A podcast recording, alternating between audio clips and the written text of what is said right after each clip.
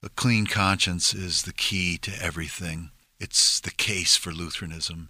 Pastor Matt Harrison, president of the Lutheran Church Missouri Synod, talking about his presentation at the 2023 Issues Etc. Making the Case Conference. The absolute blessed forgiveness of sins gives me a clear conscience before God based upon Christ, not on me. Clear conscience over against the manifold cultural and ideological challenges that hit us from every side. So much of the difficulty that goes on today in the world, so much antagonism is driven by bad consciences trying to argue themselves into believing what their conscience knows is false. Join me in a great lineup of speakers for the Making the Case conference this year in Chicago. I'll see you all there. You can meet and hear President Matt Harrison making the case for the Lutheran option at this year's Making the Case conference, June 16th and 17th at Concordia University, Chicago. Learn more at issuesetc.org. O Lord, open my lips. Make haste, O God, to deliver me.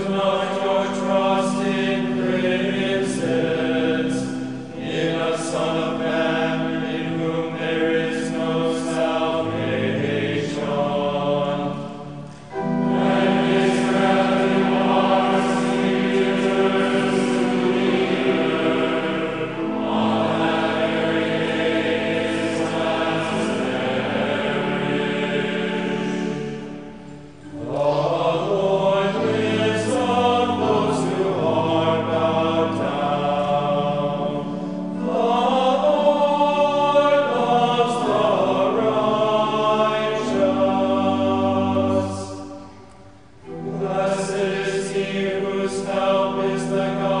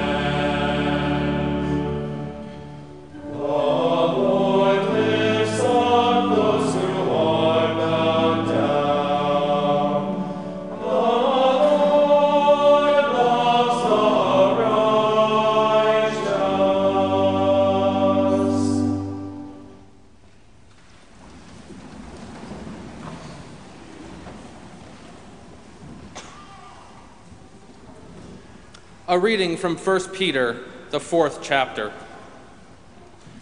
Since, therefore, Christ suffered in the flesh, arm yourselves with the same way of thinking. For whoever has suffered in the flesh has ceased from sin, so as to live for the rest of the time in the flesh no longer for human passions, but for the will of God. For the time that is past suffices for doing what the Gentiles want to do living in sensuality, passions, drunkenness, orgies, drinking parties, and lawless idolatry. With respect to this, they are surprised when you do not join them in the same flood of debauchery, and they malign you. But they will give account to him who is ready to judge the living and the dead. For this is why the gospel was preached, even to those who are dead, that though judged in the flesh the way people are, they might live in the Spirit the way God does. This is the word of the Lord. Thanks be God. Since Christ suffered in the flesh, arm yourselves with the same way of thinking. With these words, St. Peter begins our reading, and it continues and carries on the very same theme of the whole epistle of 1 Peter that of suffering. First, of Christ's suffering in our flesh. Christ suffered in your flesh, and so now you are to have that same way of thinking. That same way of suffering thinking now belongs to you. Because Christ has suffered in the flesh, your life is changed. You have a different way of thinking. You have a different mind. It has been changed from the time that is past, that suffices for doing what the Gentiles want to do, what the Gentiles, the unbelievers, want you to do. That time is in the past. It's sufficient. It's over. So now, live the rest of the time in the flesh according to the will of God. And what is that will of God? Well, certainly, first of all, it is, as Jesus says in John's Gospel, that you believe in the one whom he has sent. But earlier in 1 Peter, Peter tells us that the will of God is that you do good and put to silence the ignorance of foolish people. So there are two sides to this will of God that you believe in Christ, certainly, the one who suffered in your flesh, the one who is connected to your flesh through the waters of holy baptism. You are buried with him through that baptism into his death and resurrection, and now you arise and live in this new way of thinking. For in your suffering, in your doing good, the Gentiles, they're going to malign you. They're going to be surprised at you. For formerly, in that time that was past, you joined them in all of their foolish ways. You joined them in sensuality, in drunkenness, in drinking parties, in lawless idolatry. But that is no longer who you are. Since Christ suffered in the flesh, your life is different. Your life looks different now. Christians are not unbelievers. Sometimes we act as though we were still the same as unbelievers. But no, we are not. We are the ones who will surprise them. They will be shocked to see you living the good life of a Christian. And thanks be to God for that. But that is not the reason, that is not the account that you will give to the one who is to judge the living and the dead. No, the account has already been given by the one who has suffered in the flesh. Remember, you are connected to him. His life is your life. And so, in your suffering, in this suffering way of thinking, you suffer with Christ. Or better, he suffers with you, he suffers for you. And so, you have this confidence that in death, in life, in the rest of the time in this flesh, which will be hard, which will be difficult, which will prove for your endurance in the faith, your Christ, your Jesus, has taken on your flesh, has suffered with you, has borne all your sins, so that sin has ceased from you. And so you can have confidence to stand before the Lord on that great day. You can have confidence since you are baptized into his death and resurrection. And so, in that confidence, we live as Christians in a world that maligns us, in a world that hates us. But we have the final vindication. We have the final victory. Christ is risen. He is risen indeed. Hallelujah. In the name of Jesus.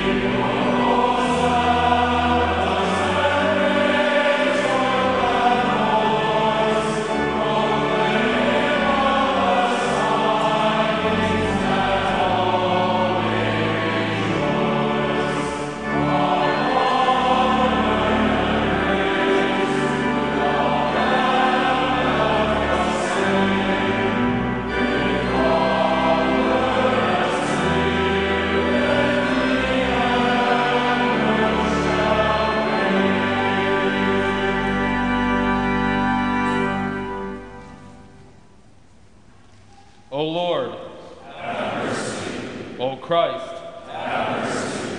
O Lord, have mercy. our Father,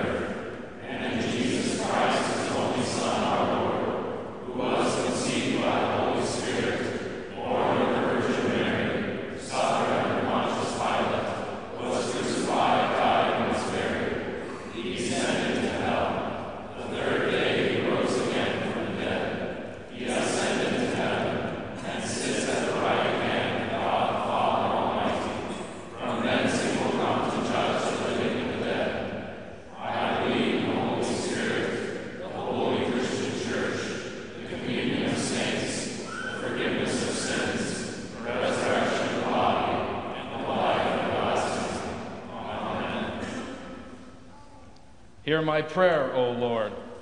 Let my cry you. In the day of my trouble, I call upon you. For you me. Hide your face from my sins. And blot out all my iniquities. Create in me a clean heart, O God. And renew right spirit within me. Cast me not away from your presence. And take not your Holy Spirit from me. Restore to me the joy of your salvation. Because your steadfast love is better than life. My lips will praise you. For you have been my help. Wings. Teach me your way, O Lord, that I may walk in your truth. Unite my heart to your name. I give thanks to you, O Lord my God, with my whole heart. And I will glorify your name forever. May all who seek you rejoice and be glad in you.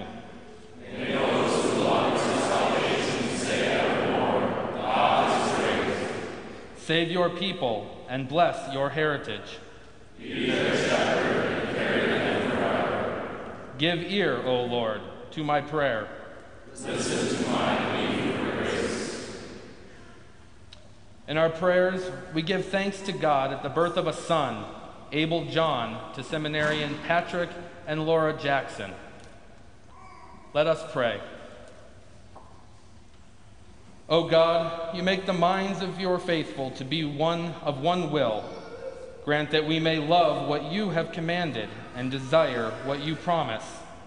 That among the many changes of this world, our hearts may be fixed where true joys are found.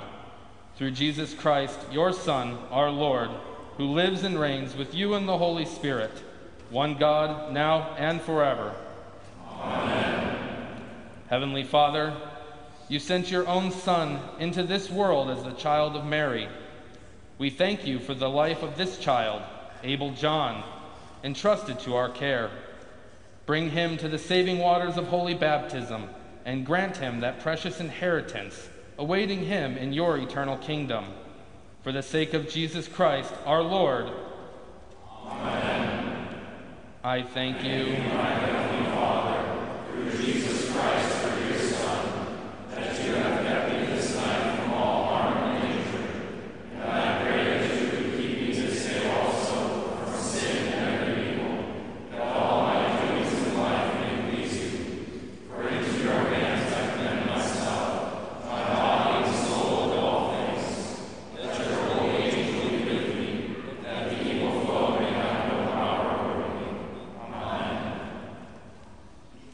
Let us bless the Lord. Thanks be God. The Lord bless us, defend us from all evil, and bring us to everlasting life.